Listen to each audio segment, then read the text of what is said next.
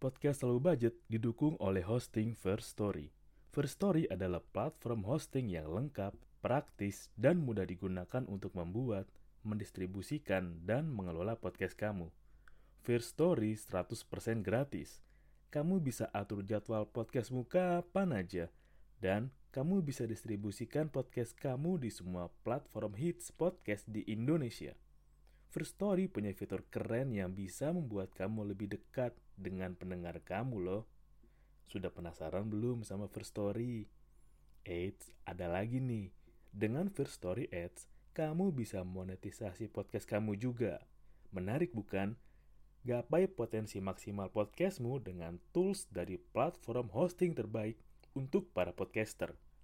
Daftar sekarang di First Story. Mari bawa mimpi podcastingmu menjadi kenyataan. Well, halo semuanya. Selamat datang di podcast Low Budget. Gak harus mahal untuk nikmatin hidup. Dan kita ada di segmen Low Budget Finansial. Dan gue mau ngelanjutin episode kemarin soal perlu nggak sih nyiapin budget sebelum ajak doi jalan bagian 2.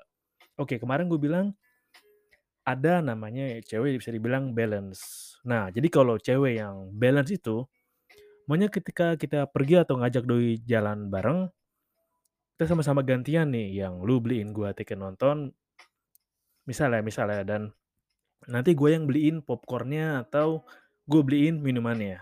Atau kalau misalkan uh, kita nonton, ya gue beliin dia tiket nonton dan setelahnya ya, ya udahlah nanti gue yang bayarin makan ya gantian ya. Nah, jadi saling mengisi satu sama lain atau yang gampangnya ya saling gantian aja. Kayak sekarang boleh deh lo yang bayarin, tapi nanti gue ya gantian. Nah, ini juga berlaku ketika lo PDKT atau ya ketika lo pacaran aja sih pada umumnya.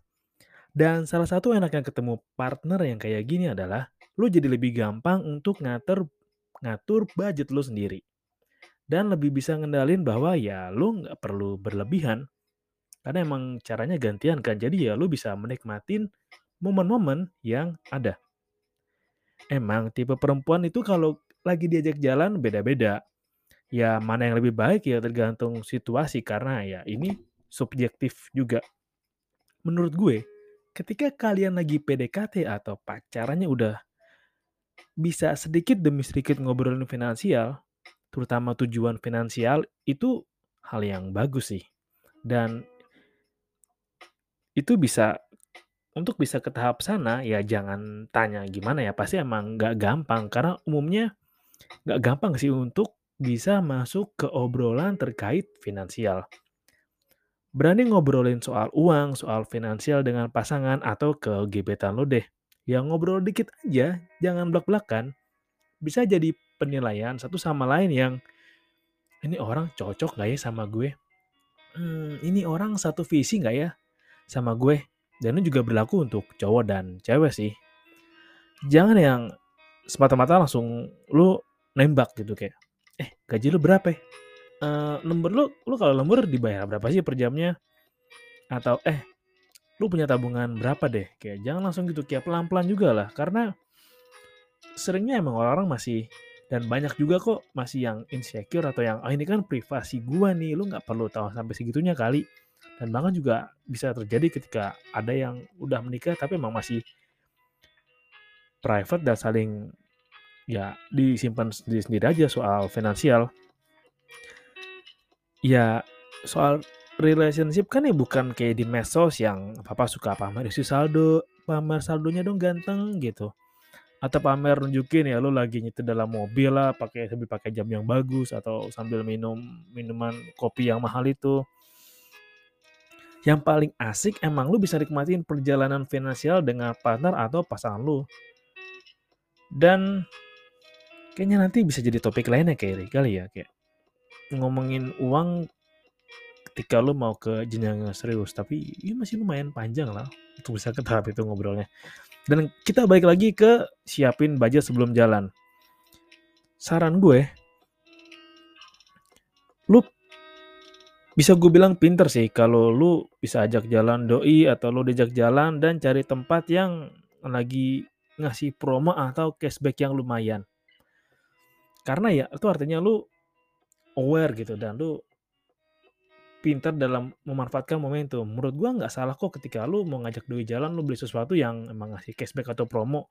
Kan juga ada kadang tuh yang, "Ah, nggak perlu lah gue lagi ngajak doi jalan, masa gua ngajak beliin doi minuman yang ngasih cashback 30%. Enggak ah, gue harus kelihatan pride dong." Ya, menurut gue sih sah-sah aja kalau manfaatin cashback tuh, itu emang bagian dari promosi mereka dan menurut gua kalau buat cowok bisa jadi nilai pandang positif di mata cewek kali ya, bahwa ya cowoknya juga sadar dan perhatian gitu dengan keuangannya sendiri. Itu menurut gua loh ya. Karena emang banyak banget juga sih kayak cowok yang nggak ngeh sama promo ya beli-beli aja. Kalau gue juga nggak ngeh sih. Kalau lagi di tempat gitu kayak, oh ada promo, ah nggak ada aplikasi ini nih, udah nggak usah, udah nggak usah pakai deh, langsung yang langsung aja. Nah itu sih. Dan saran gue ya, kalau buat lu jadi cewek, ya emang kalau bisa emang pasti cewek pinter banget sih manfaatin promo dan tahu aja gitu apa yang promo. Dia walaupun emang beda-beda tipis lah, man mana yang bisa manfaatin promo, mana yang kemakan promo tapi sebenarnya nggak perlu. Tapi gue coba masuk ke mana yang pintar manfaatin promo. Oke, nah karena selain ngebantu lo jadi hemat, menurut gue cewek yang pandai memanfaatkan promo itu pintar.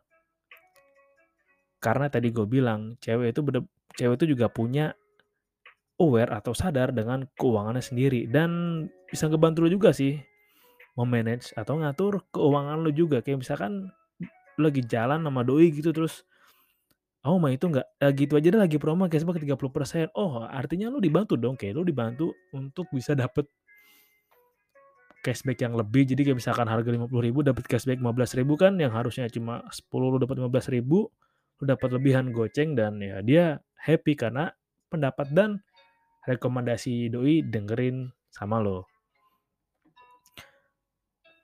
Dan sedikit cerita juga sih dari pengalaman temen gue yang udah berumah tangga. Ya ketika lo udah berumah tangga ketika lo bisa hemat sekian ribu bisa nunda gitu lah atau bisa milih-milih mana mesti pengeluaran untuk ya untuk nongkrong untuk jajan untuk beli sesuatu uang yang bisa lo hemat itu emang bisa dipakai lagi untuk kebutuhan lain. Misalkan untuk kebutuhan anak beli pampers dan pampers itu nggak murah loh ya. Jadi ini mesti emang dipersiapin sih. Atau emang belanja kebutuhan lain untuk dapur. Ini emang berasa banget kayak ketika lu yang misalkan udah kerja atau sekolah ngebawa bekal itu emang bantu lu banget buat berhemat sih. Dan yang pasti bisa nilai plus karena emang ngejaga lu dari kita nggak tahu namanya makan di luar kan ada yang cocok ada yang enggak ada yang yang misalkan kita nggak tahu bahan-bahannya gimana bukannya buruk sangka enggak. Tapi lebih ke subjektif karena ada orang yang nggak bisa makan karena ada inilah, ada itulah, atau ada ini itulah dan ya masakan rumah adalah masakan yang cocok sama orang itu sih secara personal. Dan menurut gua ketika ya cewek pandai, cewek udah mulai pandai untuk ngatur keuangan gitu kayak bisa mau menghemat-menghemat itu dapat nilai lebih bahwa si cewek atau wanita itu lebih terlihat dewasa dan kelihat keibuan. Nah, ketika lu dapat gebetan, doi, atau pacar yang ya saling mau ngisi, yang saling mau ngibang tadi, sebisa mungkin lu jangan terlalu berlebihan. Karena seperti yang gue bilang di part pertama ya, mungkin lu mau kelihatan wow, lu mau kelihatan wow. Tapi kalau jadi membuat pihak lainnya terbebani kan malah nggak enak ya. Misalkan dia gue mau imbang nih.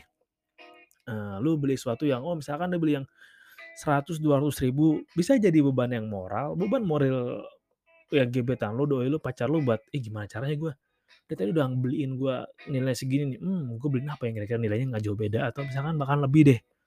Itu bisa jadi beban salah satunya ya, yang adil ya kalau kata Hindia ya secukupnya aja. Nah buat cowok nih, ini buat cowok ya, buat kaum cowok ya.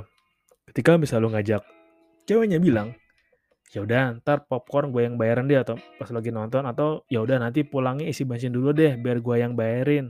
Terima aja ya. Ketika lu ditawarin oleh cewek misalnya diajak oke nanti bensin gue isiin deh. Ya saran gue lu terima aja.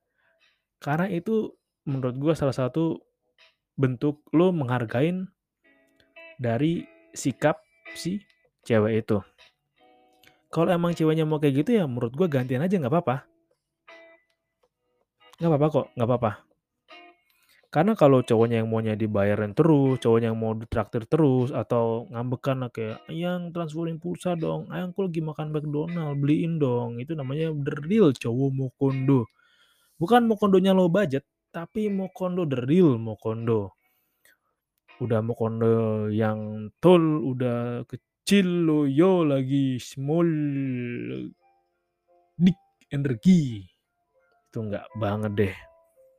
Kesimpulan ya, udah mau kesimpulannya aja nih. Cepet banget ya. Lu harus sadar dengan kondisi keuangan lo sendiri.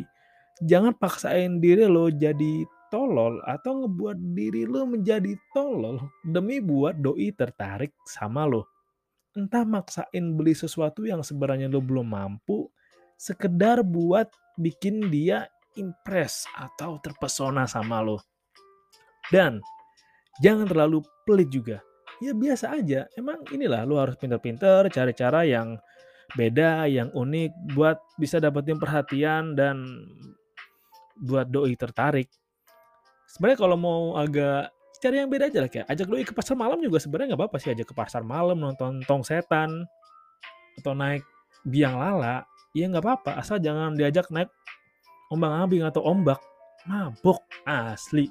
Mabok gitu kan kayak tuh sebenarnya cari hal yang beda kayak lu main lempar-lempar cincin tuh di pasar malam tuh seru sih bisa dapetin Tamiya atau Beyblade dulu ya. Nah, terakhir treat her in a good way and respect her. Bangun situasi yang nyaman itu perlu dan selalu jujur sama diri lo sendiri. Jangan jadi lo yang dibuat-buat, biar dianya juga nggak fake sama lo. Dan ketika emang proses PDKT lo ke arah komitmen, coba cari lebih jauh doi itu interestnya ke apa sih? Dan apakah frekuensi doi itu juga sama tertariknya dengan lo yang tertarik sama dia. Dan sebisa mungkin memang harus menjadi cowok yang panutan.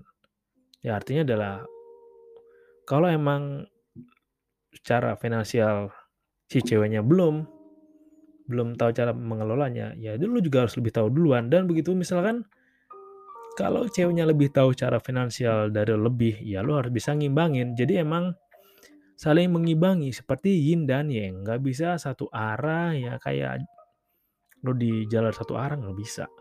Atau kayak lo melesat kayak anak panah gitu ya nggak bisa. Harus yang yin dan yang harus yang imbang gitu.